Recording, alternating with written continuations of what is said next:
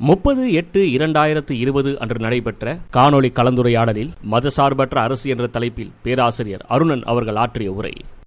தந்தை பெரியாரின் கருஞ்சட்டை வீரர்களே இதர நேயர்களே உங்கள் அனைவருக்கும் எனது அன்பான மாலை வணக்கம்.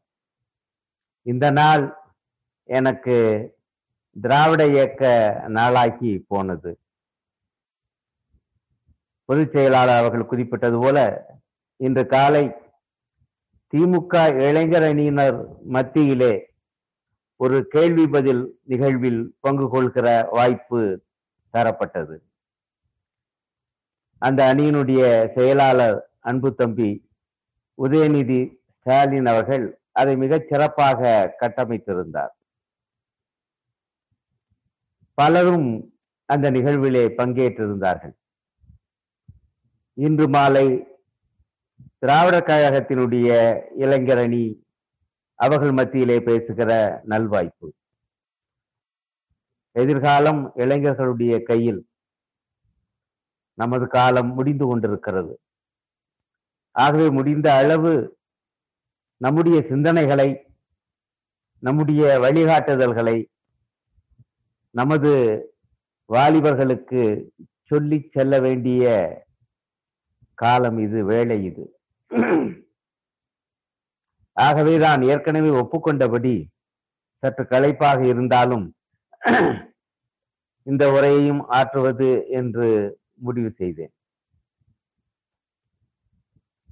மதச்சார்பற்ற அரசு என்கிற தலைப்பில் பேசுமாறு நான் கேட்டுக்கொள்ளப்பட்டேன்.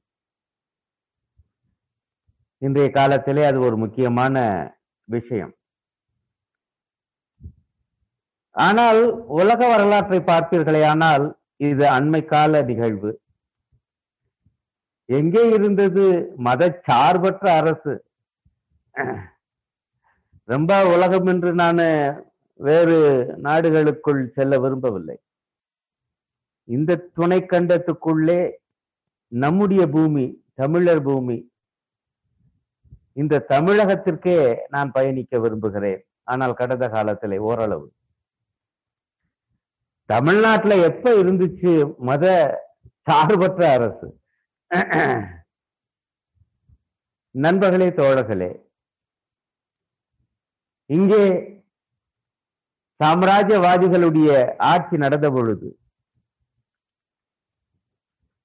சுமார் ஆயிரத்தி நானூறு ஆண்டுகளுக்கு முன்பு பல்லவ சாம்ராஜ்யம் எழுந்தது.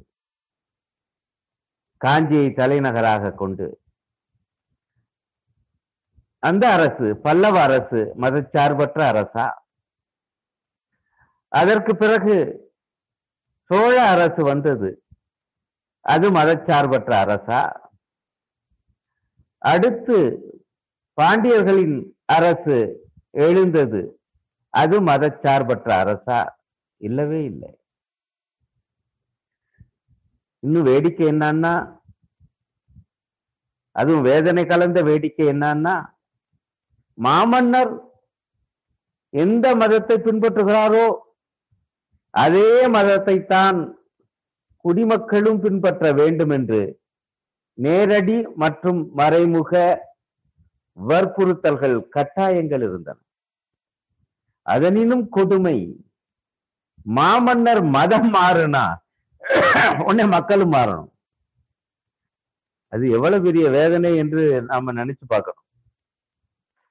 இப்ப பாருங்க இன்னைக்கு கூட ஒரு ரசிகன் தனது ஹீரோவை மாத்திக்கிறோம் நாங்க அந்த காலத்துல அப்படி மாறலைங்கிறத பார்த்தோம். அந்த காலத்துல எங்க காலத்தை சொல்றேன். எம்ஜிஆர் ரசிகரா சிவாஜி ரசிகரா? பெரிய மோதலா இருக்கும். அப்படிலாம் எம்ஜிஆர் ரசிகர் சிவாஜி ரசிகராக மாறினது இல்லை.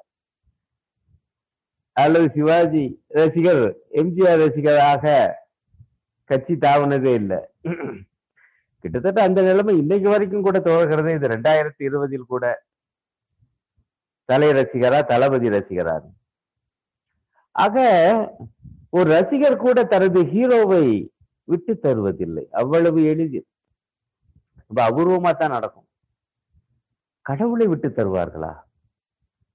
இவ்வளவு காலமாக வணங்கிய ஒரு கடவுளை இவ்வளவு காலமாக பின்பற்றிய ஒரு மதத்தை சட்டென்று விட்டுவிட்டு இன்னொரு மதத்துக்கு போனா தாவுன்னு சொன்னான் ஏன்னா ராஜா நான் மாறிட்டேயா? மாமன்னன் நான் மாறிவிட்டேன். மக்களே நீங்களும் மாறுங்கள். நண்பர்களே அது நடந்தது. இந்த தமிழ்நாட்டில தான். அந்த கிபி ஏழாம் நூற்றாண்டு. அடுத்து வந்த சில நூற்றாண்டுகள். மகேந்திரவர்மன் அந்த மாமன்னன் முதலில் சமண மதத்தவனாக இருந்தான். பிறகு சைவ மதத்தவனாக மாறினான். ஓரளவு வரலாறு தெரிந்தவர்களுக்கு தெரியும். அதுல மிக முக்கியமான பங்களிப்பை செய்தவர் நாவுக்கரசர் எனப்படுகிற அப்பர். பழைய வரலாறு படிக்காத இளைஞர்கள் கூட நீங்க பார்த்திபன் கனவு சினிமா பார்த்தா கூட அதுல இதெல்லாம் சொல்லப்படும். அப்பரே வருவாரு. ஒரு காட்சியில அந்த படத்துல.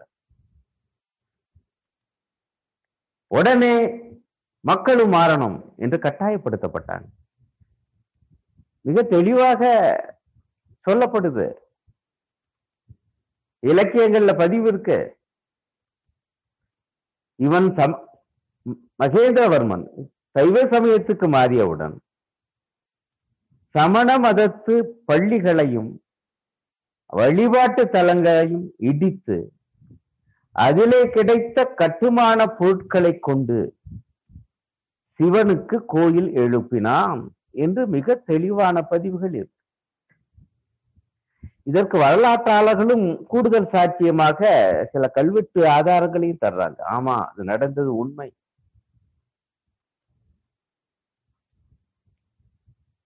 ஆக மதச்சார்பு அரசுதான். பல்லவ சாம்ராஜ்யம்.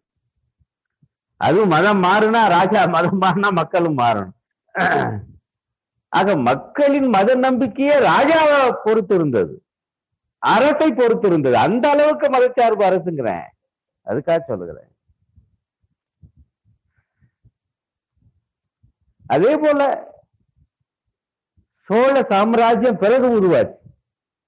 ஆனால் அன்றைக்கு அது ஒரு சிற்றரசாக இருந்த பொழுதும் கூட அங்கும் இந்த மத மாற்றம் நடந்தது என்று பெரிய புராணம் செப்புது ஒரு சோழ மன்னன் எப்படி இன்றைக்கு இருக்க திருவாரூர்ல ஒரு மிகப்பெரிய குளம் ரொம்ப அழகானது. ஆனால் அது அன்றைக்கு சின்ன குளமாக இருந்தது. அதை அகலப்படுத்தினான். அதை அகலப்படுத்த வேண்டும் என அவன் நினைத்த பொழுது அதுக்கு பக்கத்திலே இருந்த சமண பள்ளிகளை இடிக்க வேண்டிய நிலைமை வந்துச்சு. இடிக்கிறது என்று முடிவுக்கு போறான். அதை எப்படி இடிச்சான்? அதை இடிக்க கூடாது என்று எதிர்த்த சமண முனிவர்களுடைய கண்களை பிடுங்கினான் என்று மிக பெருமிதத்தோடு சேக்கிழார் எழுதிய பெரிய புராணம் சொல்லுகிறது நண்பர் அப்படின்னா ராஜா தீவிர சைவன் ஆயிட்டா ஏற்கனவே சமண மதத்துல இருந்தவங்க கதி அதோ கதிதான். இதுதான் சோழ ராஜா அந்த அரசு. ஆக எந்த அளவுக்கு அது மத சார்பு அரசாக இருந்தது என்பதை எண்ணிப்பாரு இதற்கெல்லாம் உச்சம் பாண்டிய ராஜா கூன் பாண்டியன் கதை. அதை நான் வெறும் கதை என்று எடுத்துக்கொள்ள முடியாது. காரணம் நம்மவங்களுக்கு வரலாற்று உணர்வு அந்த காலத்துல கிடையாது. இவங்க ஏதாவது வரலாற்று புத்தகம் எழுதி நீங்க படிச்சிருக்கீங்களா? அந்த காலத்துல. ஆனால் அந்த காலத்துல கிரேக்கர்களும் ரோமானியர்களும் வரலாற்று நூல்கள் எழுதியிருக்காங்க ரெண்டாயிரம் ஆண்டுகளுக்கு முன்பு. அது இன்னைக்கும் கிடைக்குது தெரிஞ்சுக்கங்க. நான் படிச்சிருக்கேன் அதனால சொல்றேன் இப்ப நான் பேசுவது என்பது இன்றைக்கு ஒரு ஆயிரத்தி முந்நூறு ஆண்டுகள் ஆயிரத்தி இருநூறு ஆண்டுகளுக்கு முன்பு. அப்பொழுதும் பெரிய புராணம்னு புராணம் தான் எழுதினாப்புல நம்மால் அப்படி என்றால் அதற்குள் ஏதேனும் வரலாற்று செய்திகளை இருக்கா என்று சல்லட போட்டு அலசி ஏகப்பட்ட மிகை கற்பனைகள். அதீத கற்பிதங்கள் அதற்குள்ள இருந்து எடுக்க வேண்டியது. ஆனால் சில மனிதர்கள் உண்மையிலே வாழ்ந்தாங்க என்பதற்கு அந்த பெரிய புராணமே ஆதாரம் இருக்கு. அது திருநாவுக்கரசரை பத்தி பேசுது. அது சம்பந்தரை பத்தி பேசுது அது சுந்தரரை பத்தி பேசுது. இவங்க மூணு பேரை எழுதிய மூவர் தேவாரம் இருக்குது. அவங்க இருந்தது உண்மை ஆயிடுச்சுல அவங்களுடைய வாழ்க்கை வரலாறு அதுல வருது. அதுலதான் சம்பந்தப்பட்ட சம்பந்தர் சம்பந்தப்பட்ட அந்த செய்தி. பாருங்க. முதல்ல சமணனாக இருக்கிறான் கூன் பாண்டியன் பாண்டிய மன்னன். அவனை சைவ சமயத்துக்கு மாத்துறாப்புல. அது எப்படி எல்லாம் நடந்துச்சு நான் நேரம் கருதி அந்த விவரத்துக்குள்ள போகல. நாங்க நான் சொல்ல வருவது சமணனாக இருந்தவன் சம்பந்தரால் சைவனாக மாற்றப்பட்டவுடன் அந்த ராஜா எண்ணாயிரம் சமணர்களை கழுவில் ஏற்றினான். அதை சம்பந்தர் தடுக்காது வேடிக்கை பார்த்தார். இதுதான் சேக்கிலார் சொல்வது. கராராக அந்த வார்த்தைகளை பயன்படுத்துவேன். நேரம் கருதி அதை நான் மேற்கோள் காமிக்கல இங்க நண்பர்கள் சொன்னது போல இதெல்லாம் காலந்தோறும் பிராமணியத்துல கால வரிசைப்படி அந்த காலம் வரும்போது இதெல்லாம் அப்படியே வருத்தது இங்க நாம தெரிந்து கொள்ள வேண்டியது ஆக அன்றைக்கும் பாண்டிய அரசு என்பது மதச்சார்பு அரசாக அதுவும் ராஜா ஒரு மதத்துல இருந்தா மக்களும் அதே மதத்துல இருக்கும் ராஜா இன்னொரு மதத்துக்கு போனா மக்களும் போகணும். போகாம இருந்து இடைஞ்சலா இருந்து பழைய மதத்தை ஆள்க. இருந்தாங்கன்னா அவங்கள கழுவுல ஏத்தணும். இதுதான் தமிழ்நாட்டுடைய மத வரலாறு அரசு வரலாறு. மதம் சார்ந்த அரசு வரலாறு. ஆக இத்தகைய கொடூரங்கள் கொடுமைகளை எல்லாம் கடந்துதான் தமிழன் வந்திருக்கான். நாம் இங்கு அறிந்து கொள்ள வேண்டிய இந்த தலைப்புக்கு ஏற்ற செய்தி தமிழகம். மதச்சார்பற்ற அரசை இந்த சாம்ராஜ்ய காலத்தில் நடக்கல. நான் சொல்வது பதினாலாம் நூற்றாண்டு வரை இன்றைக்கு எழுநூறு ஆண்டுகளுக்கு முன்பு வரை. பிறகு சாம்ராஜ்ய காலம் முடிஞ்சு. அதற்கு பிறகு என்னென்ன ஆட்சியாளர்கள்லாம் வந்தாங்க? டெல்லியில இருந்து எப்படி மொகலாயருடைய ஆட்சி அவங்களுடைய படைகள் எப்படி வந்துச்சு? பிறகு மராட்டியர்களுடைய ஆட்சி எப்படி வந்துச்சு? நாயக்கர்களுடைய ஆட்சி எப்படி நடந்துச்சு? அதற்கு பிறகு ஆங்கிலேயருடைய ஆட்சி. வரிசையா பாரு எல்லாருமே ஏதேனும் ஒரு வகையில மதச்சார்பு அரசுகளை தான் நடத்தினாங்க. அதுல கொஞ்சம் முன்ன பின்ன இதர மதங்களையும் அனுசரிச்சு போனாலுக வேறு சில மதமும் வரட்டுமே இருக்கட்டுமே என சொன்ன மன்னர்கள் பிற்காலத்துல இருந்தாங்க என்பது உண்மை. திருமலை நாயக்கர் கூட அப்படியாப்பட்டவர். என்பது பற்றியெல்லாம் நான் விரிவாக குறிப்பிட்டிருக்கேன். ஆகவே அதனாலே அவருடைய மரணம் ஒரு மர்ம செய்தியாக இருக்கு என்று ஆங்கிலேயர்கள் எழுதி வச்சுட்டு போயிருக்காங்க. இது தனி கதை. ஆனா ஒட்டுமொத்தமா நீங்க பாத்தீங்கன்னா அந்த மகேந்திர பல்லவன் காலம் தொட்டு ஆங்கிலேயர் காலம் வரை இதே ஆங்கிலேயர்கள். அவங்க ஒன்றும் நாங்க வந்து கிறிஸ்தவ ஆட்சி என சொல்லலை என்பது உண்மைதான். ஆனா அதற்காக ஆங்கிலேயருடைய ஆட்சியை மதச்சார்பற்ற அரசுன்னு சொல்லவும் முடியாது. உங்களுக்கு ஒரு வேடிக்கை தெரியுமா? இவ்வளவு காலம் ஆன பிறகும் ஐரோப்பாவிலேயே பிரிட்டனையே இன்னும் செக்யூலர் ஸ்டேட்டுங்கிற பட்டியலுக்குள்ள வர மாட்டேங்குது ரெண்டும் கட்டான் பட்டியல் இருக்கு. நீங்க கூகுள்ல போய் உலகில் மதச்சார்பற்ற அரசுகள் செக்யூலர் ஸ்டேட்ஸ் அடிங்க. அரசியல் சாசனப்படி மதச்சார்பற்ற அரசுகள்னு ஒரு பட்டியல் வரும். அரசியல் சாசனப்படி மதச்சார்பு அரசுகள்னு ஒரு பட்டியல் வரும். ரெண்டிலும் சேராத அரசுகள்னு ஒரு பட்டியல் வரும். அதுல இங்கிலாந்து இருக்கும். யுனைடெட் கிங்டம் இருக்கு. ஏன்னா அங்க உங்களுக்கு தெரியும் இப்போ ராஜா ராணி இருக்காங்க. அவங்களுக்கு முடி சூட்டுறது யார் என்றால் அஹ், மதகுரு. அதனால அவங்க என்ன சொல்றாங்கன்னா அது ஒரு கராரான மதச்சார்பற்ற அரசு அல்ல. எப்படி? இப்படி ரொம்ப நுணுக்கமான விஷயங்களுக்குள்ள கூட போகலாம். அப்படின்னா அவங்க எப்படி இருந்திருப்பாங்க? ஆயிரத்தி தொள்ளாயிரத்தி நாற்பத்தி ஏழுக்கு முன்பு வர. இங்க அவங்க ஆட்சி. அந்த ஆட்சியை ஒரு கராரான செக்யூலர் ஸ்டேட் மதச்சார்பற்ற அரசுன்னு சொல்ல முடியுமா? முடியாது. அப்படின்னா இது போதும். சாம்ராஜ்ய காலம் தொட்டு பல்லவ சாம்ராஜ்யம் காலம் தொட்டு நீ அதுக்கு முன்பு உள்ளதுக்குள்ள நம்ம போகலாம். ஏன்னா அதுல சில தனித்தன்மை இருக்காகவே நான் போகலாம். ஆனா இந்த காலம் தொட்டு ஆயிரத்தி தொள்ளாயிரத்தி நாற்பத்தி ஏழு சுதந்திரம் அடைகிற வரை இருந்த அரசுகள் அனைத்துமே அடிப்படையில் மத சார்பு அரசுகளே. அதுக்குள்ள நடந்ததுல இன்னும் வேடிக்கை. நான் சொன்னேன் சமணனா இருந்தவன் சைவனா மாறின உடனே எப்படி சமண முனிவர்களை எல்லாம் புத்த முனிவர்களை எல்லாம் ஒழிச்சான் தாக்கினான் இதுக்கு ஆதாரங்கள் நிறைய இருக்கு. பெரிய புராணத்துல மட்டுமல்ல சில கல்வெட்டு ஆதாரங்கள் இருக்கு. கோவில்கள்ல சித்திரங்கள் இருக்கு. இவங்களை கல்வெட்டுகிற சித்திரங்கள் எல்லாம் இதையெல்லாம் ஆதாரங்களை கொண்டாந்து கொடுத்துருக்காங்க. ஆனா வேடிக்கை என்னன்னா சமணத்தையும் பௌத்தத்தையும் வீழ்த்திய பிறகு வந்த சைவ வைணவ மதங்களுக்கு இடையிலும் மோதல். வைணவ அரசன் என்றால் சைவ மதத்தை வெறுத்தான். சைவ அரசன் என்றால் வைணவ மதத்தை வெறுத்தான். இந்த வேடிக்கையும் நடந்தது. ஆகவேதான் அந்த முக்கியமான செய்தி வரலாற்றாளர்களால் ஒப்புக்கொள்ளப்படுகிறது. அது பற்றி இலக்கியங்கள்ல இருக்கு. அது பற்றி கல்வெட்டு ஆதாரங்களும் இருக்கு. அதுதான் சிதம்பரம் கோயிலிலே இன்றைக்கு இருக்கு. ஆனால் அன்றைக்கு ஒரு சோழன் அந்த பெருமாளுடைய அந்த சிற்பத்தை எடுத்து கடலிலே எறிந்தான். அதை எதிர்த்து வைணவர்கள் எப்படியெல்லாம் போர்க்குரல் எழுப்பினார்கள் என்கிற செய்தி எல்லாம் பிறகு அந்த ராஜா சாகுறான். பாருங்க வைணவர்கள் அவரை பத்தி ரொம்ப கடுமையாக கிருமி கண்ட சோழன் எழுதி வச்சிருக்காங்க. அப்பவே ஒரு வைரஸ் வந்திருக்கு. அப்பவே தெரிஞ்சிருக்குது. கண்ணுக்கு தெரியாத ஒரு கிருமி இருக்கு. அந்த கிருமி தாக்கி அந்த நோயில தாயா அவன் செத்தாவே? அப்படி தாயா சாவான்? எங்க பெருமாளை தூக்கி கடல்ல போட்டான்ல. இத ஒட்டக்கூத்தர் புகழ்ந்து பாடி இருக்காரு அது தெரியுமா? எப்படி தெரியுமா? ஐயா பெருமாளுடைய இருப்பிடம் பார் கடல் தானே ஐயா? கடல் தானே. ஆகவேதான் எங்கால கொண்டு கடல்ல ஒண்டி போட்டாப்ல. கிண்டலா எப்படி? இந்த வினோத கொடுமைகள் எல்லாம் நடந்துச்சு. காரணம் அடிப்படை காரணம் அரசு ஒரு மதம் சார்பாக இருந்தது. ராஜா எந்த மதமோ அதுதான் அந்த அரசின் மதம். இதர மதங்கள் ஏதேனும் ஒரு வகையில் அடக்குமுறைக்கு ஆளாயின.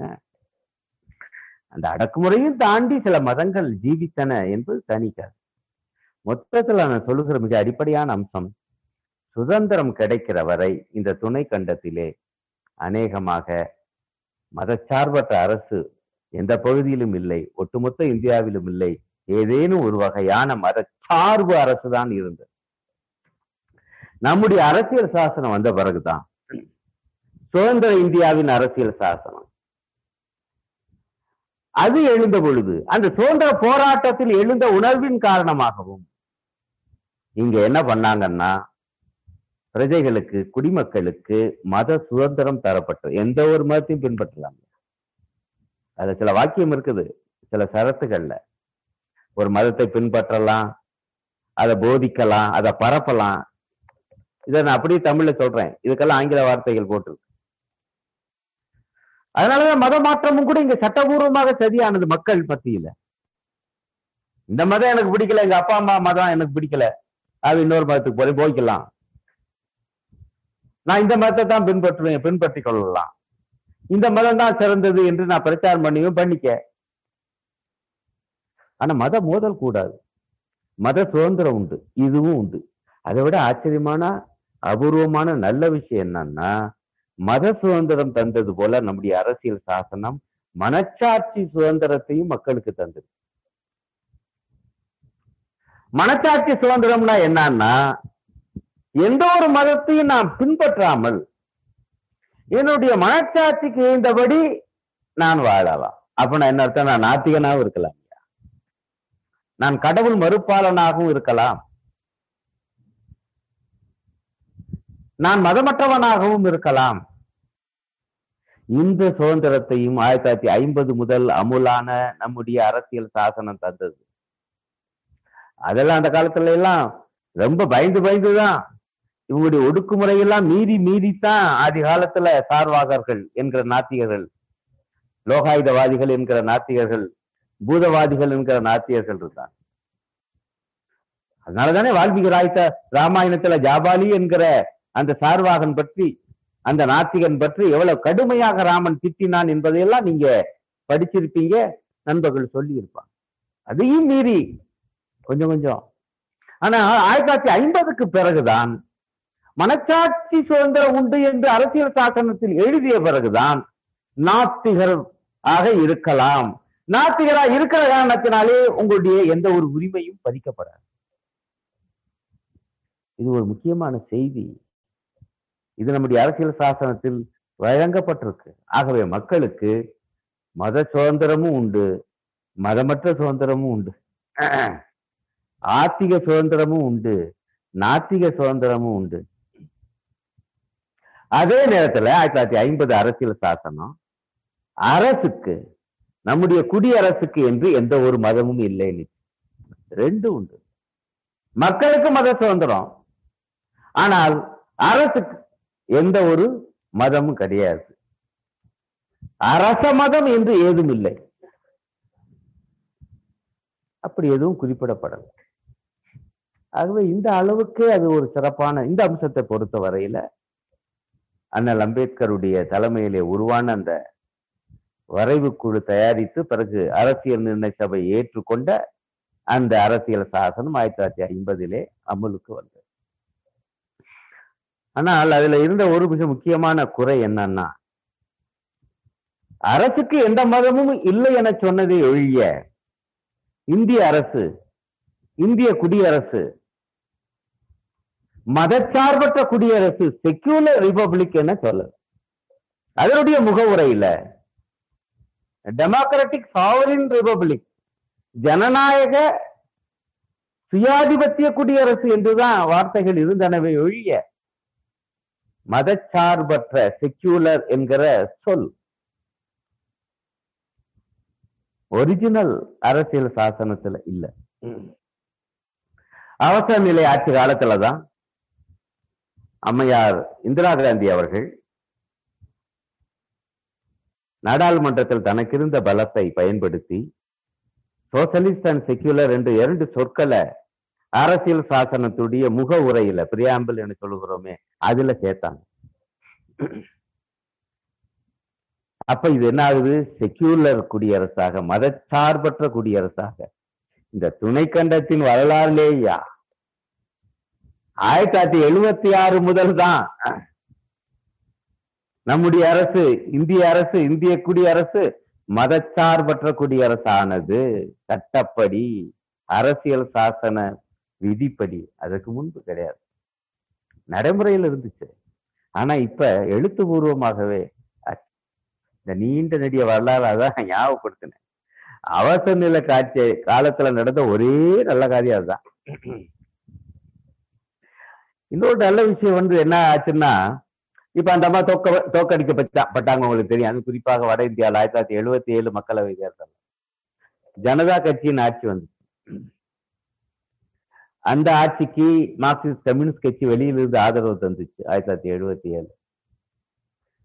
ஆனா இந்த ஜனதா கட்சிக்குள்ள பல சோசியலிஸ்டுகள் பழைய ஸ்தாபன காங்கிரஸ் மட்டுமல்லாது ஜனசங்கமும் சேர்ந்து ஜனசங்கம் என்பது ஆர் எஸ் எஸ் உருவாக்கிய அரசியல் பிரிவு ஆயிரத்தி தொள்ளாயிரத்தி ஐம்பத்தி ஒண்ணுல. அவங்களுக்கு இந்த செக்குலர் சோசியலிஸ்டுங்க வார்த்தை பிடிக்கவே இல்லை. இந்த அம்மையார் அரசியல் சாசனத்தில் செய்த வேறு பல தவறான அந்த திருத்தங்களை எல்லாம் ஜனதா கட்சியுடைய ஆட்சி சரி பண்ணிச்சு.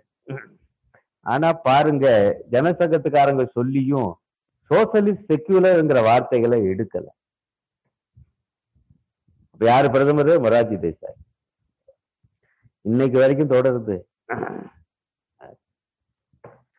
இப்ப இவங்களுடைய கண்ணு பூரா இதுலதான் இருக்கு. இந்த செக்யூலர் சோசலிஸ்ட் ரெண்டு இருக்கக்கூடாதியா? இவங்க என்ன செய்ய போறாங்க? என்ன செய்ய நினைக்கிறாங்க? அவங்களுடைய இலக்கு என்ன? அது நடந்தால் எவ்வளவு பெரிய ஆபத்து என்பதை நான் சொல்வதற்கு முன்பு இந்த கட்டத்துல ஒரு விளக்கம் சொல்லணும். செக்குலரிசம் என்றால் என்ன? தமிழ மதச்சார்பின்மை அப்படிங்கிறோம். இது ஒரு சிக்கலான தமிழாக்கம். செக்குலரிசம் என்பதற்குள்ள ரிலிஜன்கிற சொல்லு இல்ல கவனிச்சீங்களா? ஆனா தமிழாக்கம் பண்ணும்போது மதங்கிற வார்த்தையை போடுறோம் மதச்சார்பின்மை. காரணம் அந்த செக்குலரிசம் அர்த்தம் வந்து என்ன? இப்ப நீங்க வந்து எந்த ஒரு இந்த கூகுள்ல போய் செக்குலரிசம்னு அடிச்சு பாருங்க. அல்ல செக்குலர் ஸ்டேட்னு அடிங்க அதுக்கான இலக்கண வரையறை எப்படி வரும்? Secularism means separation of religion from the state அப்படின்னு வரும். மதச்சார்பின்மை என்றால் மதத்தை அரசிடமிருந்து பிரிப்பது. அப்ப அரசுக்கும் மதத்துக்கும் சம்பந்தம் இல்லை. மக்களுக்கும் மதத்துக்கும் சம்பந்தம் இருக்கும். இதுதான் முக்கியமான அம்சம் மனசுல வச்சுக்கணும். அரசு மத சார்பற்றதாக இருக்கணும். மக்கள் அப்படி இருக்கணும்னு அவசியம் இல்லை. ஏற்கனவே அந்த உணர்வு அரசியல் சாசனத்துல இருக்கு. இப்போ இந்த அம்மையார் என்ன பண்ணாங்கன்னா செக்குலர்ங்கிற வார்த்தையை சேர்த்த பொழுது அதை மேலும் அழுத்தமாக கொண்டு வந்து சேர்த்தோம் அப்ப நாம தெளிவாக இருக்கணும். ஏன்னா நிறைய நம்ம பயன்படுத்தும் போது நம்ம என்ன சொல்றோம்னா ஐயா இது மதச்சார்பின்மையை பின்பற்றணும். அப்படின்னு மக்களை பார்த்து சில நேங்களை பேசுறோம். மக்கள் நாத்தியர்களாக மாறுவது நம்முடைய இலக்கு. அது நம்ம செய்வோம் அந்த பிரச்சாரம். அது தொடரணும். திராவிட கழகம் எப்படி அந்த பிரச்சாரத்தை விடாமல் செய்து கொண்டிருக்கிறது என்பதை நான் அறிவேன். அது ஒரு அற்புதமான பணி. அவங்களாலதான் அது முடியும். ஏன்னா இந்த தேர்தல் எங்களுக்கு பிரச்சனை இல்லையா? ஓட்டு வாங்குறதுக்காக நாங்க கிடந்து பம்பி பம்பி பேச வேண்டியது இல்லையா என்கிற அடிப்படையில திராவிட கழகம் அந்த பணியை செய்கிறது. அது சரிதான்.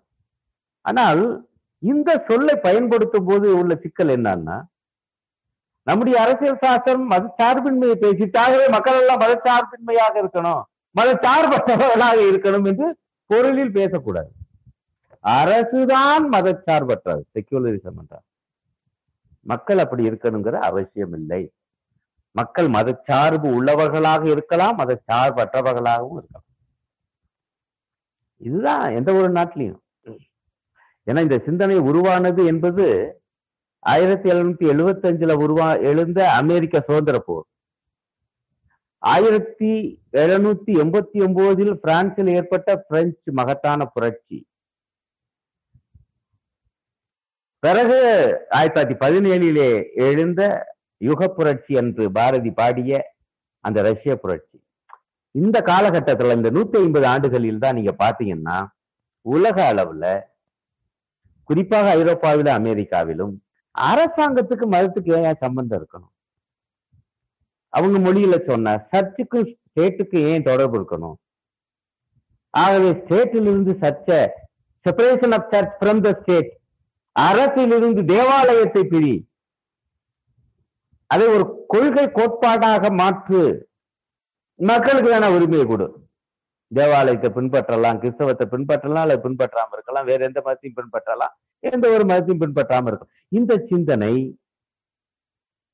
இந்த பத்தொன்பதாம் நூற்றாண்டில் தான் ரொம்ப விரிவா கிளம்பு அதை ஒட்டித்தான் இந்த செக்குலர் ஸ்டேட் என்கிற கருத்தாக்கம் இந்த சொல்லாடல்லாம் அதுக்கு பிறகுதான் வருது. ஆகவே அதை நம்ம மனதில் வைத்துக் கொள்ளணும் இந்த இதெல்லாம் மதச்சார்பற்ற குடியரசு என இருக்கிறது என்றா மதச்சார்பற்ற அரசு மக்கள் அப்படி இருக்க வேண்டும் என்கிற கட்டாயம் இல்லை. கட்டாயம் இல்லை. இருந்தா நல்லது. ஆனால் கட்டாயம் இல்லை. இதுதான் இந்த சொல்லாடலுக்கான விளக்கம். அதுதான் இலக்கணமும் கூட என்பதை மனதில் வைத்துக் கொள்ளும் மனதில் வைத்துக்கொண்டு இப்ப பாருங்க இப்ப உள்ள நிலைமைக்கு வரும். இப்ப வந்து தனி பெரும்பான்மையோடு பாஜக ஆட்சி வந்துருச்சு. இதெல்லாம் ஒரு பக்கம் இருக்கட்டும். அதற்கு முன்பு என்ன ஆரம்பிச்சாங்க? என்ன நடந்துச்சு என்று பார்ப்போம். நண்பர்களே தோழர்களே மதச்சார்பற்ற குடியரசு என்ற அரசியல் சாசனத்தில் பொதிக்கப்பட்டிருந்தாலும் காங்கிரஸ் ஆட்சியாளர்களே என்ன தப்பு பண்ணுவாங்கன்னா அரசு விழாக்களை உதாரணமாக ஒரு பெரிய கட்டுமான பணி ஒரு அணைக்கட்டு ஒரு பெரிய தொழிற்சாலை கட்டப்பட்டிருக்கு. அதனுடைய திறப்பு விழாவை என்ன செய்வாங்க? மத சடங்காக நடத்தினாங்க. இந்து மத சடங்காகத்தான் நடக்கும். இன்னும் கூட நான் கவனமா சொல்லுவேன். இந்து மதத்துக்குள் இருக்கக்கூடிய பிராமணிய மத சடங்காக நடக்கும். ஆமா. தமிழ்நாட்டுல ம- வந்து ஒரு அணைக்கட்டை திறப்பு என்ன ஆடு கோழி பலியிட்டு முனியாண்டி சாமியை வச்சுக்கிட்டா நடத்தினாங்க? இல்ல இல்ல. ஒரு பிராமண புரோகிதரை கூட்டியாந்து அவரு சமஸ்கிருத மந்திரம் ஓத அவர் சடங்கு செய்வாரு. கூர்ந்து கவனிச்சா அது யாகமா இருக்கும்? யாகம் எது? பிராமணிய மதம் வேத மதம் பழைய. வேத மதத்தினுடைய ரெண்டு முக்கியமான கூறி வந்து என்ன? சமஸ்கிருத வேதங்கள் அடுத்து யாகங்கள். அது இன்னைக்கு வரைக்கும் கடைபிடிச்சு காப்பாத்திருக்காங்க பாருங்க. அது சும்மா சொல்லக்கூடாது அவங்களுடைய சாதுரியத்தை. அது சைவ மதத்துக்குள்ளேயும் அதை பூத்திட்டாங்க வைணவ மதத்துக்குள்ளேயும் பூத்திட்டாங்க நாட்டார் தெய்வங்கள்ல தான் இல்ல. கிராமப்புற தெய்வங்கள்ல தான் இல்ல. குலதெய்வ வழிபாட்டுல தான் இல்ல. ஆனா எல்லாம் சேர்ந்து இந்து மதம்னு ஆக்கிட்டாப்புல பதிவுல. இதுதான் உள்ள நிலைமை. அப்ப அரசியல் சாசனத்துல மதச்சார்பற்ற அரசு என இருந்தாலும் நடைமுறையில இந்திய அரசை கூட காங்கிரஸ் ஆட்சி காலத்திலேயே என்ன தவறு நடந்துச்சு என்றால் அரசு விழா என்றால் அது குறிப்பாக ஒரு பெரிய கட்டுமானம் முடிக்கப்பட்டு திறப்பு விழா என்றால் அது என்ன நடக்கும் என்றால் பிராமணிய மத சடங்காகத்தான் அது நடக்கும். அப்பவே ஆரம்பிச்சாங்க. அது எவ்வளவு காலமா தொடர்ந்துச்சுங்கிற கதையை பார்த்தோம். இஸ்ரோ தலைவரே கொண்டு போய் திருப்பதி கோயில்ல கொண்டு போய் அந்த மாடலை வச்சு வணங்கி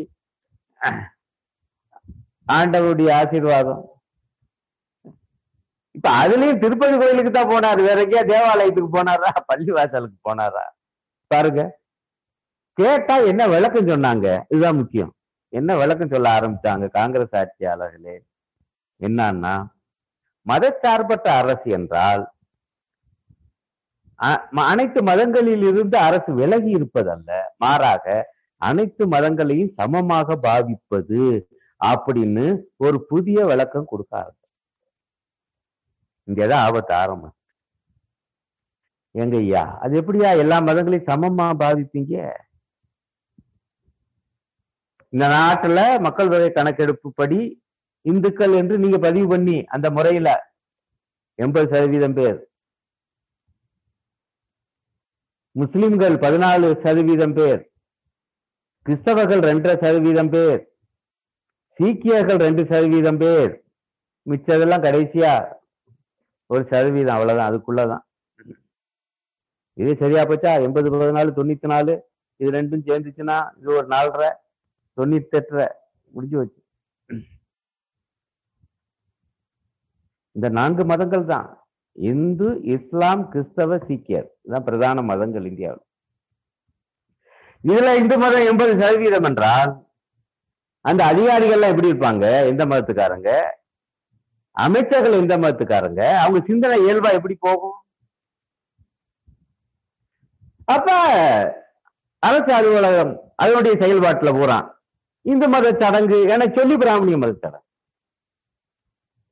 நீங்க தமிழ்நாட்டிலே அந்த கொடுமையை பாக்குறோம்ல நம்ம அதை கொடுமைன்னு தான் சொல்லுவேன் ஏன்னா நீங்க பிற மதத்தோடைய மனோநிலையை பாருங்க. என்ன ஆகுது?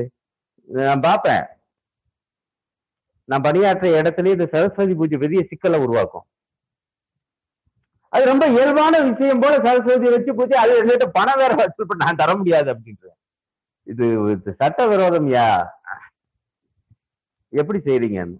இவர் இப்படித்தான் என்கிட்ட அடுத்த ஆள்கிட்ட போய் வசூல் போயிட்டு நடத்துவாப்புல.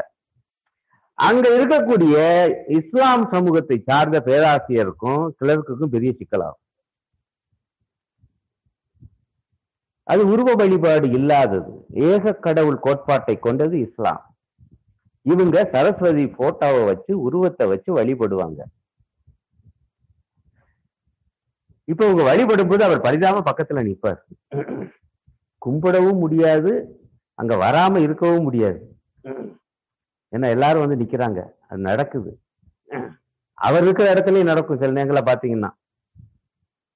அவர் படிதாம உட்காந்துருப்பார் நீங்க உங்களுடைய வீட்டுல சரஸ்வதி பூஜை கொண்டாடுங்க. ஆனா அரசு அலுவலகத்தில் நடத்தினார். எத்தகைய சிக்கலை இதர மதத்தவருக்கு உருவாக்குகிறது. அதனாலதான் அரசு எந்த ஒரு மதத்தையும் சார்ந்து இருக்கக்கூடாது எல்லா மதங்களிடம் இருந்தும் அரசு விலகி இருக்கும். ஆனா நடைமுறையில் பிராமணிய மத அரசாகத்தான் அதனுடைய செயல்பாடு காங்கிரஸ் ஆட்சி காலத்திலேயே இருந்தது என்பதை நான் பதிவு செய்தேன் எனக்கு தெரிஞ்சு வந்து அந்த மாதிரி செய்யாதது திமுக அரசும் கம்யூனிஸ்ட் கட்சியுடைய அரசுகள். அதுவும் தமிழ்நாட்டுல அண்ணா அவர்கள் ஒரு சட்டத்தை கொண்டு வந்தார். ஒரு அரசாணையே அரசு அலுவலகங்களில் எந்த ஒரு தெய்வ படங்களும் இருக்கக்கூடாது. ஆனால் நடைமுறையில் நான் பார்க்குறேன். எங்க நீங்க உள்ளுக்க போங்க. இது எப்படி சமாளிக்கிறாங்கன்னா எல்லா மத படங்களையும் வச்சிடறாங்க சில இடங்கள். இதுக்கு பேர் மதச்சார்பற்ற அரசா? நீங்க இப்படி இடம் கொடுக்க கொடுக்க கடைசியா எங்க போய் முடிஞ்சது என்பதுக்கு தான் நான் வர்றேன். இன்றைக்கு அதனுடைய உச்சம்தான். இந்த நாட்டுடைய பிரதம மந்திரியே பாபர் மசூதி இருந்த இடத்துல அதை இடிச்ச இதே கோஷ்டி தான் அதே இடத்துல இன்றைய தினம் ராமருக்கு கோயில் அந்த கோயிலுக்கான அடிக்கல் நாட்டு விழாவை செய்தது இந்த நாட்டுடைய பிரதம மந்திரி. ஆனால் அரசியல் சாசனம் என்ன சொல்லுது? மதச்சார்பற்ற குடியரசு. இதை விட ஒரு கொடுமை. இதை விட ஒரு துரோகம். இந்த அரசியல் சாசனத்துக்கு இருக்குமா? நடத்தப்பட்டிருக்குமா? நண்பர்களே காங்கிரஸ் ஆட்சியாளர்கள் இந்த மாதிரி அதை டைல்யூட் பண்ணாங்க. அதை நீர்த்து போக செஞ்சுக்கிட்டே வந்தாங்க என்று சொன்னேன். ஆனா துவக்கத்துல நேரு போன்றவர்கள் அதுல உறுதியா இருந்தாங்க. காந்தி போன்றவர்கள் உறுதியாக இருந்தாங்க. அதை நான் ஒப்பிட்டு காண்பிக்க விரும்புறேன். பிற்காலத்தெல்லாம் இப்படி ஆச்சு. காங்கிரஸ் பிரதம மந்திரி தானே நரசிம்மராவ் வேடிக்கை பார்த்தவர்? பாபர் மசூதி இடிப்ப. ஆனால் காந்தியும் நேருவும் அப்படி அல்ல. அதையும் நான் சேர்த்து சொல்லணும். அன்றைய தினம் சுதந்திரம் கிடைச்சிருச்சு. வந்த உடனே பிரதமர் நேருடைய அமைச்சரவையில ஒரு அமைச்சர் கே. எம் முன்ஷிங்கிறவர். அப்புறம் துணை பிரதமர் உங்களுக்கு தெரியும் வல்லபாய் பட்டேல். இவங்க ரெண்டு பேரும் முதல்ல சுதந்திரம் கிடைச்ச உடனே பார்த்த வேலை என்ன தெரியுமா? சோமநாதர் ஆலயத்தை கட்டணும்னு கிளம்பிட்டாங்க. அந்த வரலாறுலாம் உங்களுக்கு தெரியும். அது தனியாக பேசப்பட வேணும். அது பற்றி சொல்லப்படுகிற பல செய்திகள் பொய்யானவை. திட்டமிட்டு ஒரு முஸ்லிம் எதிர்ப்புக்காக சொல்லப்பட்ட பல கதைகள் இருக்கு. நான் அதுக்குள்ள இப்ப நேரம் கருதி போகல. அரசே கட்டணம்னு ஆரம்பிச்சாங்க. ஏன்னா சுதந்திரம் வந்துருச்சு. எதுக்கு சுதந்திரம் பாருங்க. கோவில் கட்டுறதுக்கு சுதந்திரம் வந்துருச்சு. பட்டேலும் இந்த முன்ஷிக்கிறவர் ரெண்டு பேரும் கிளம்புனாங்க. நேரு என்ன பண்ணாரு? நைசா நீங்க போய் காந்தி கிட்ட கேளுங்கன்ட்டார் காந்தி கிட்ட வந்தாங்க. அவர் என்னதுமா சொன்னாரு? கராரா? கட்டுவோம் கட்டுங்க. ஆனால் அரசு பணத்திலிருந்து சல்லி காசு எடுக்க முத கண்டிஷன் இந்துக்கள் கட்டணும்னு விரும்புனீங்கன்னா சோமநாதர் ஆலயத்தை இந்துக்கள்கிட்ட இருந்து பணம் வாங்கி கட்டுங்க. அது நீங்க தனிப்பட்ட முறையில வேணா செய்யுங்க. ஆனால் அரசு அமைச்சர்கள் என்கிற முறையில் நீங்க அதுல தலையிடக்கூடாது. அரசு பணம் அதுக்கு செலவாக கூடாது என்று ரொம்ப கராராக. பாருங்க மிகப்பெரிய பக்திமான். கடவுள் நம்பிக்கையாளர். இந்து மதத்தை போற்றியவர். ராமபிரான் மீது மிகுந்த நம்பிக்கையாளர். நம்ம எல்லாருக்கும் தெரியும். ஆனா அவர் தாங்க இப்படி கராரா இருந்தாரு. அரசு பொறுத்தவரையில மதச்சார்பற்றதா இருக்கணும். அப்புறம் நேரு இங்க பாருங்க காந்தியை சொல்லிட்டார். இது அவர் சாகருக்கு முன்பு நடக்குது. நாற்பத்தி ஏழு கடைசியில நாற்பத்தெட்டு முதல் வாரங்கள்ல இந்த விவகாரம் எல்லாம் நடந்திருக்கு. நாற்பத்தெட்டு ஜனவரி முப்பதுல அவரை சுட்டு கொண்டுட்டாங்க. இது தனியாக பேசப்படணும். யார் இந்த நாத்துராம் கோட்ஸே? ஏன் கொன்றான் காந்திய? ரெண்டு பேருக்கும் என்ன சொந்த பகையா? பாக்கியா வரப்பு தகராறா? பங்காளி சண்டையா? இல்ல. மகாத்மா காந்தி இந்து முஸ்லிம் ஒற்றுமைக்காக இருந்தார். மகாத்மா காந்தி அரசு மதச்சார்பற்றதாக இருக்கணும்னார். ஆனால் நாத்துராம் கோட்சே முஸ்லிம்கள் மீது வன்மம் கொண்டிருந்தவன். இந்த அரசு இந்து ராஷ்டிர அரசாக மாற வேண்டும் என்கிற கோட்பாட்டை கொண்டவன். அந்த கொள்கை வேறுபாட்டின் காரணமாகத்தான் அவனுடைய துப்பாக்கியிலிருந்து குண்டுகள் காந்தியை நோக்கி பாய்ந்தன என்ற முக்கியமான வரலாற்று செய்தியை நாம் நெஞ்சில் ஏற்றுறேன் இன்னும் கூட ஒன்றை சொல்லுவேன். அன்றைக்கு நேரு எப்படி உறுதியாக இருந்தார். ஆயிரத்தி தொள்ளாயிரத்தி ஐம்பத்தி ஒண்ணு சோமநாதர் கோயிலை கட்டி முடிச்சுட்டாங்க. ஐம்பதுல இருந்து அரசியல் சாசனம் வந்துருச்சு ஆகவே குடியரசுத் தலைவர் வந்துட்டார். குடியரசு குடியரசுத் தலைவர் ராஜேந்திர பிரசாத். கோயில கட்டி முடிச்ச உடனே அந்த திறப்பு விழாவுக்கு நான் போவேன்னு ஒத்த காலில் நிக்கிறாரு குடியரசுத் தலைவர். எப்படி? எந்த குடியரசுடைய தலைவர் மதச்சார்பற்ற குடியரசுத் தலைவர். பிரதமர் நேரு கடுமையா இருக்கிறார் நீங்க போனால் இந்திய அரசு அதில் பங்கு கொண்டதாக அர்த்தம். இது ஒரு மதத்துக்கு சொந்தமான அரசு அல்ல. இது மதச்சார்பற்ற அரசு ஆகவே போகக்கூடாது. ஆனா அரசியல் சாசன விதிப்படி பிரதமரை விட உயர்ந்த பதவி அல்லவா குடியரசுத் தலைவர்? ஆனா வம்பா அவரு போவேன் என்று இந்த ரெண்டு பேருக்கு இடையில் நடந்த கடித போக்குவரத்து எல்லாம் இன்றைக்கு. நான் அதெல்லாம் யோசிச்சு பார்க்கிறேன். இன்றைக்கு மோடி பிரதமர். மசூதியை இடிச்சிட்டு அந்த இடத்துல ராமருக்கு கோயில் அந்த கோயிலுக்கு அடிக்கல் நாட்டுவதற்கு மதச்சார்பற்ற இந்திய குடியரசினுடைய பிரதமர் போய் நிற்கிறார் அவரே அடிக்கல் நாட்டுறாரு. வெள்ளியால் ஆன அந்த அடிக்கல்லை செங்கலை. ஐயப்பா அதுல அவர் பேசிய பேச்சு. அடே அப்பா. அவர் பாட்டு அடிச்சு வர்றார் நூத்தி முப்பது கோடி பேரும் இதுக்கு ஆதரவுங்கிறார்.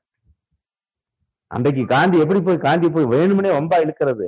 அன்றைக்கு காந்திக்கு சுதந்திர போராட்டத்துக்கு எப்படி எல்லோரும் ஆதரவு தெரிவித்தார்களோ அதே போல இந்த ராமர் கோயில் கட்டுமானத்துக்கு ஒட்டுமொத்த இந்தியாவை ஆதரவு தெரிவிக்குன்னு அடிச்சு வர்றாருங்க இப்ப இவங்களுக்கு இதுதான் சுதந்திர போராட்டம். ஆங்கில ஏகாதிபத்தியத்தை எதிர்த்தல்ல இவங்க போராடியது. போராடவும் இல்லை அது தனி கதை. அது அது இருபத்தஞ்சுல ஆர்எஸ்எஸ் வந்துருச்சு. இருபத்தி ரெண்டு ஆண்டுகள் சுதந்திர போராட்டம். நாம அதான் சவால் விடுறோம். அந்த சுதந்திர போராட்டத்துல பங்கு கொண்டு சிறைக்கு போன ஒரு ஆர்எஸ்எஸ் தலைவரை சொல்லு. சொல்ல முடியாது. ஏன்னா பங்கு கொள்ளக்கூடாது என்று கொள்கை முடிவு எடுத்திருந்தது அரசு. ஆக இந்த நாட்டுக்கு வந்திருக்கக்கூடிய ஆபத்து புரிகிறதா? இது மதச்சார்பற்ற குடியரசுன்னு எழுத்துல இருக்கட்டும். ஆனால் இது இந்து ராஷ்டிரம் இந்து அரசாக இதை மாத்தணும். இன்னும் கூர்ந்து கவனிச்சீங்கன்னா பேருதான் இந்து ராஷ்டிரம். அது உண்மையிலே என்னவா இருக்கும்? பிராமணிய ராஷ்டிரமா இருக்கும். அது மதச்சார்பா இருக்கும். இந்து மதச்சார்பு பேரு. ஆனால் பிராமணிய மதச்சார்பாக வேத மதச்சார்பாக பழைய வேத மதச்சார்பாக அது இருக்கும். அதுக்கு இப்பவே நான் ஆதாரம் சொல்லலாம். அந்த அடிக்கல் நாட்டு விழாவை எப்படி நடந்துச்சு? பிராமண புரோகிதரை வச்சுதானே? அதே யாக முறைப்படி தானே அது பூரா நடக்குது. சமஸ்கிருத ஸ்லோகம் சொல்லித்தானே அப்ப நான் சொல்ல சரியா தப்பா? மக்களை ஏமாத்துறதுக்காக இந்து மதம்னு பேசுவாங்க. ஆங்க ஆனா உள்ள பாக்குற வேலை பூரா என்னன்னா பழைய பிராமணிய மதத்தை மீண்டும் ஸ்தாபிப்பது. பிராமணிய மத அரசை இந்தியாவிலே நிலைநாட்டுவது மத்திய அரசு. இதுதான் இன்றைய நிலைமை. ரொம்ப ஒரு இக்கட்டான நிலைமையில் இந்த நாடு இருக்கிறது. நண்பர்களே தோழர்களே ஆர்எஸ்எஸ் உடைய இலக்கு என்பது இந்த நாட்டுல இந்து ராஷ்டிரத்தை உருவாக்குவதுதான். அவங்களுக்கு இது பிடிக்கவே பிடிக்காது செக்குலருங்கிற வார்த்தை. இன்றைக்கு ஒரு வழக்கு போடப்பட்டிருக்கு நீதிமன்றத்துல. இந்த செக்குலருங்கிற வார்த்தை எடுக்கணும். அவங்களுக்கு இருக்கக்கூடிய ஒரு பிடிமான என்ன தெரியுமா? அதுக்கு தான் நான் அதை நினைவுபடுத்தினேன். ஒரிஜினல் அரசியல் சாசனத்தில் இந்த வார்த்தை இல்லை. அரசியல் நிர்ணய சபை ஆயிரத்தி தொள்ளாயிரத்தி நாற்பத்தி ஒன்பதுல அங்கீகரிச்சு ஆயிரத்தி தொள்ளாயிரத்தி ஐம்பதுல நடப்புக்கு வந்த அந்த ஒரிஜினல் அரசியல் சாசனத்தில் மதச்சார்பற்ற குடியரசு அதுல மதச்சார்பற்ற செக்குலர் என்கிற சொல் கிடையாது. இது இந்திரா காந்தி அம்மையார் காலத்துல புகுத்தப்பட்டது. ஆகவே அதை நீக்கணும்னு வழக்கு போட்டு அவர் நிச்சயமா ஒரு சங்கியா தான் இருப்பார். சந்தேகம்லாம் உங்களுக்கு வேணாம். நூல் விட்டு பாக்குறாங்க இப்ப இந்த நீதிமன்றம் என்ன சொல்ல போகுதோ? இந்த நீதிமன்றம்ல எத்தகைய தீர்ப்புகள்லாம்? இந்த பாபர் மசூதி வழக்குல எப்படி தீர்ப்பு வந்துச்சுன்னு எல்லாருக்கும் தெரியும். என்ன மாதிரி கடுமையாக ஆயிரத்தி தொள்ளாயிரத்தி நாற்பத்தி ஒன்பதுல ரகசியமா கொண்டு போய் ராமன் சிலையை வச்சது தப்பு. ஆயிரத்தி தொள்ளாயிரத்தி தொண்ணூத்தி ரெண்டுல பாபர் மசூதியை இடிச்சது கிரிமினல் குற்றம். ஆகவே யார் இடிச்சாங்களோ அவங்ககிட்டயே கொடுக்குறோம் அதே இடத்த. அங்கேயே ராமர் கோயில் கட்டப்படும். இதுதான் கிளைமேட் உலகத்துல இப்படி ஒரு தீர்ப்பு இருக்கும் ஐயா. ஆகவே நாளைக்கு இந்த நீதிமன்றம் ஆமா இது இடையில வந்தது செக்குலர் ஆகவே இடையில அதை நீக்கலாம் என சொன்னால் என்ன ஆகும் எனக்கு தெரியல. நடக்கலாம் நடக்காம போகலாம். அல்லது இவங்களுடைய லட்சியம் மாநிலங்கள் அவையிலும் இதற்கான ஆதரவு அவங்களால திரட்ட முடிந்தால் அங்கேயும் அரசியல் சாசனத்தை இப்படியாக திருத்துவதற்கான சக்தி அவர்கள் பெற்றால் கண்டிப்பா செய்வாங்க. உங்களுக்கு சந்தேகமே வேணாம். சோசலிஸ்ட் செக்யூலர் ரெண்டு வார்த்தைகள் எடுத்துருவான். அப்ப மதச்சார்பற்ற குடியரசு இந்து ராஷ்டிர குடியரசாக மாறும். இந்து ராஷ்டிராங்கிற வார்த்தையை சேர்ப்பாங்க நடைமுறையில் இது இந்து அரசு அப்படின்னு அது நியாயப்படுத்துவாங்க. பாகிஸ்தான் முஸ்லீம் அரசாக இருக்கும் பொழுது இந்தியா ஏன் இந்து அரசாக இருக்கக்கூடாது? இதுதான் அவங்க சொல்லுகிற வாதம். பாகிஸ்தான் மோசமான நாடு ஆகவே நானும் மோசமாவேன். இது அர்த்தம். ஏயா ஐரோப்பாவுல பல நாடுகள் பல அதாவது வரலாறுலாம் நான் சொல்லி வந்தது. அதுவும் நீங்க பிரியமா பேசுற அமெரிக்கா கூட மதச்சார்பற்ற அரசு தானே சொல்லப்படுது. அதுல இப்ப உதாரணம் காண்பிக்க மாட்டாப்புல. பாகிஸ்தான் முஸ்லீம் அரசுன்னு சொல்றாங்க.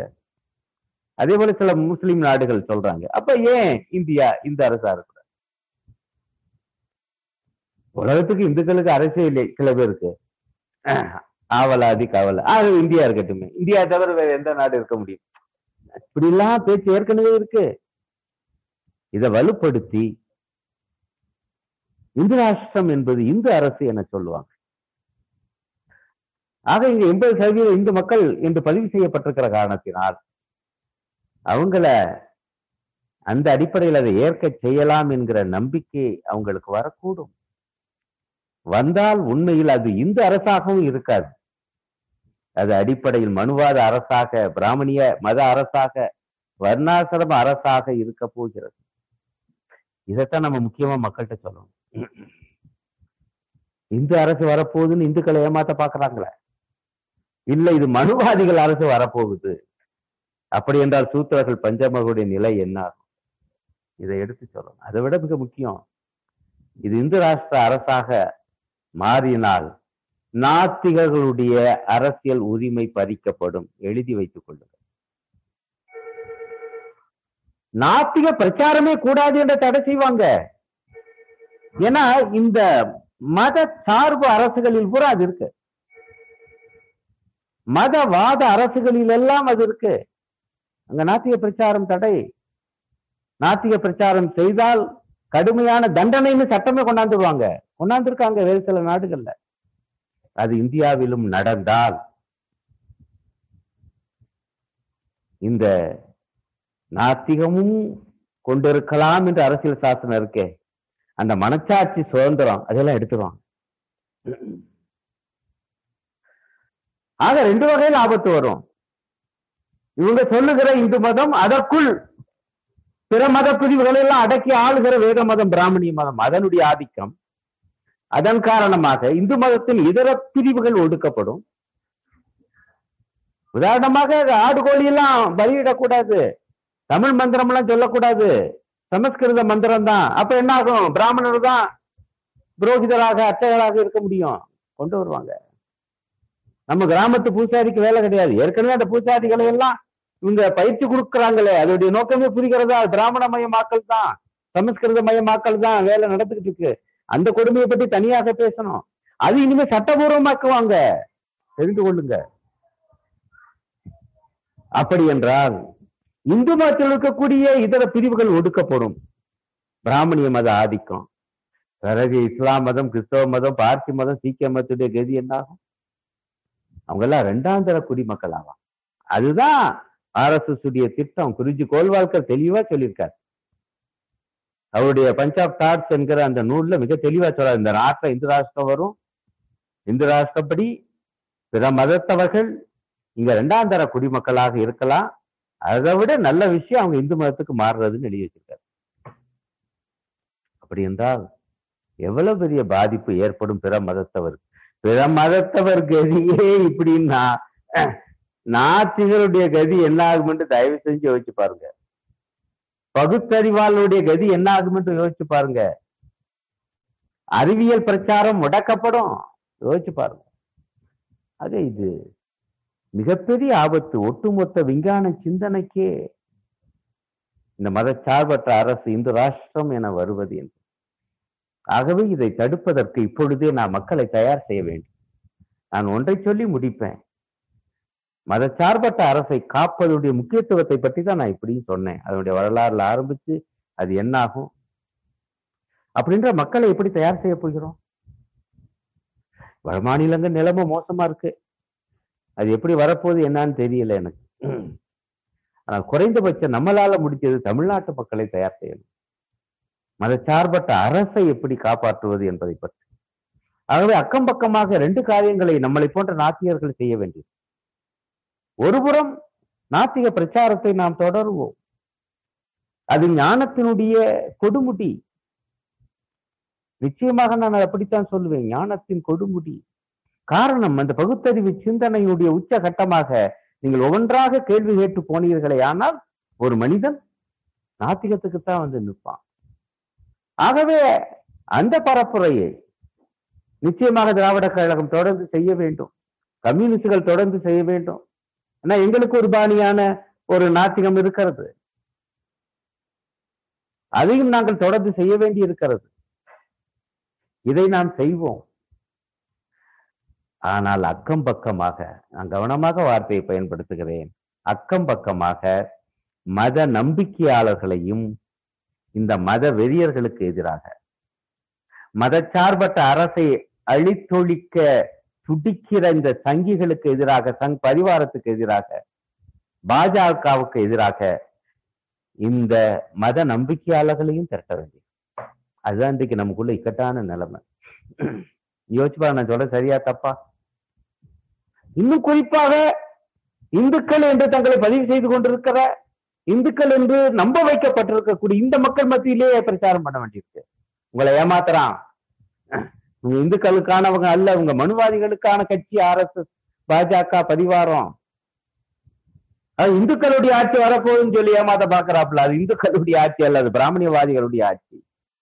அப்படி என்றால் மதச்சார்பற்ற அரசு தேவை. ஆகவே அணிவகுத்து நில்லுங்கள் இவர்களுக்கு எதிராக என்று மத நம்பிக்கையாளர்களையும் திரட்ட வேண்டியிருக்கு. நிச்சயமாக சிறுபான்மை மதத்தவர்கள் வருவார்கள். பெரும்பான்மை மதத்தவர்கள் மத்தியிலும் இந்த பணியை செய்து அவர்களையும் திரட்ட வேண்டியிருக்கு. நீங்க அதான் சொன்னீங்க மக்கள் ஒற்றுமை மேடை என்று. அதனாலதான் அதை நம்ம நடத்தி கொண்டிருக்கிறோம். ஆக அக்கம் பக்கமாக ரெண்டு பணிகளை ஒரு அறிவியல் பூர்வமான முறையிலே நாட்டிய பிரச்சாரத்தை இன்னொரு புறம் மதச்சார்பற்ற குடியரசை காப்பாற்ற காப்பாற்றுவதற்காக மத நம்பிக்கையாளர்களையும் திரட்டுகிற ஒரு பணியையும் இன்றைய தினம் திராவிடர் கழகம் கம்யூனிஸ்டுகள். இன்னும் கூட நான் சொல்வேன் திராவிட முன்னேற்ற கழகம் போன்ற ஜனநாயக சக்திகள் பகுத்தறிவுக்காக நிற்கக்கூடிய சக்திகள் மார்க்சையும் பெரியாரையும் அம்பேத்கரையும் போற்றக்கூடிய சக்திகள் அரசியல் சார்பு சக்திகள் அரசியல் சாரா சிவில் சக்திகள். குடிமை சமூகம் என சொல்லுவோமே அந்த சமூகத்தை சார்ந்தவர்கள். அனைவரையும் திரட்டி ஒரு மிகப்பெரிய படை எதிரியை லேசாக நினைக்காதீர்கள். தமிழ்நாட்டுல நம்ம பலமா இருக்கோம். சித்தாந்த ரீதியாகவும் ஸ்தாபன ரீதியாகும் ஆனா இங்கேயும் கூட அதை கொலைக்க கலைக்க என்னென்ன வேலையெல்லாம் செய்து கொண்டிருக்காங்க? அது இன்றைக்கு இருக்கக்கூடிய ஆட்சியாளர்களை பயன்படுத்தி என்பதையெல்லாம் கவனிச்சுக்கிட்டே வர்றோம். ஆகவே நம்ம ரிஸ்க் எடுக்க கூடாது தொடர்ந்து மிகவும் கண்காணிப்பாக இந்த இரண்டு பெரும் வேலைகளை செய்ய வேண்டும். செய்வோம் என்கிற நம்பிக்கையோடு இந்த உரையை முடிக்கிறேன். நன்றி வணக்கம்.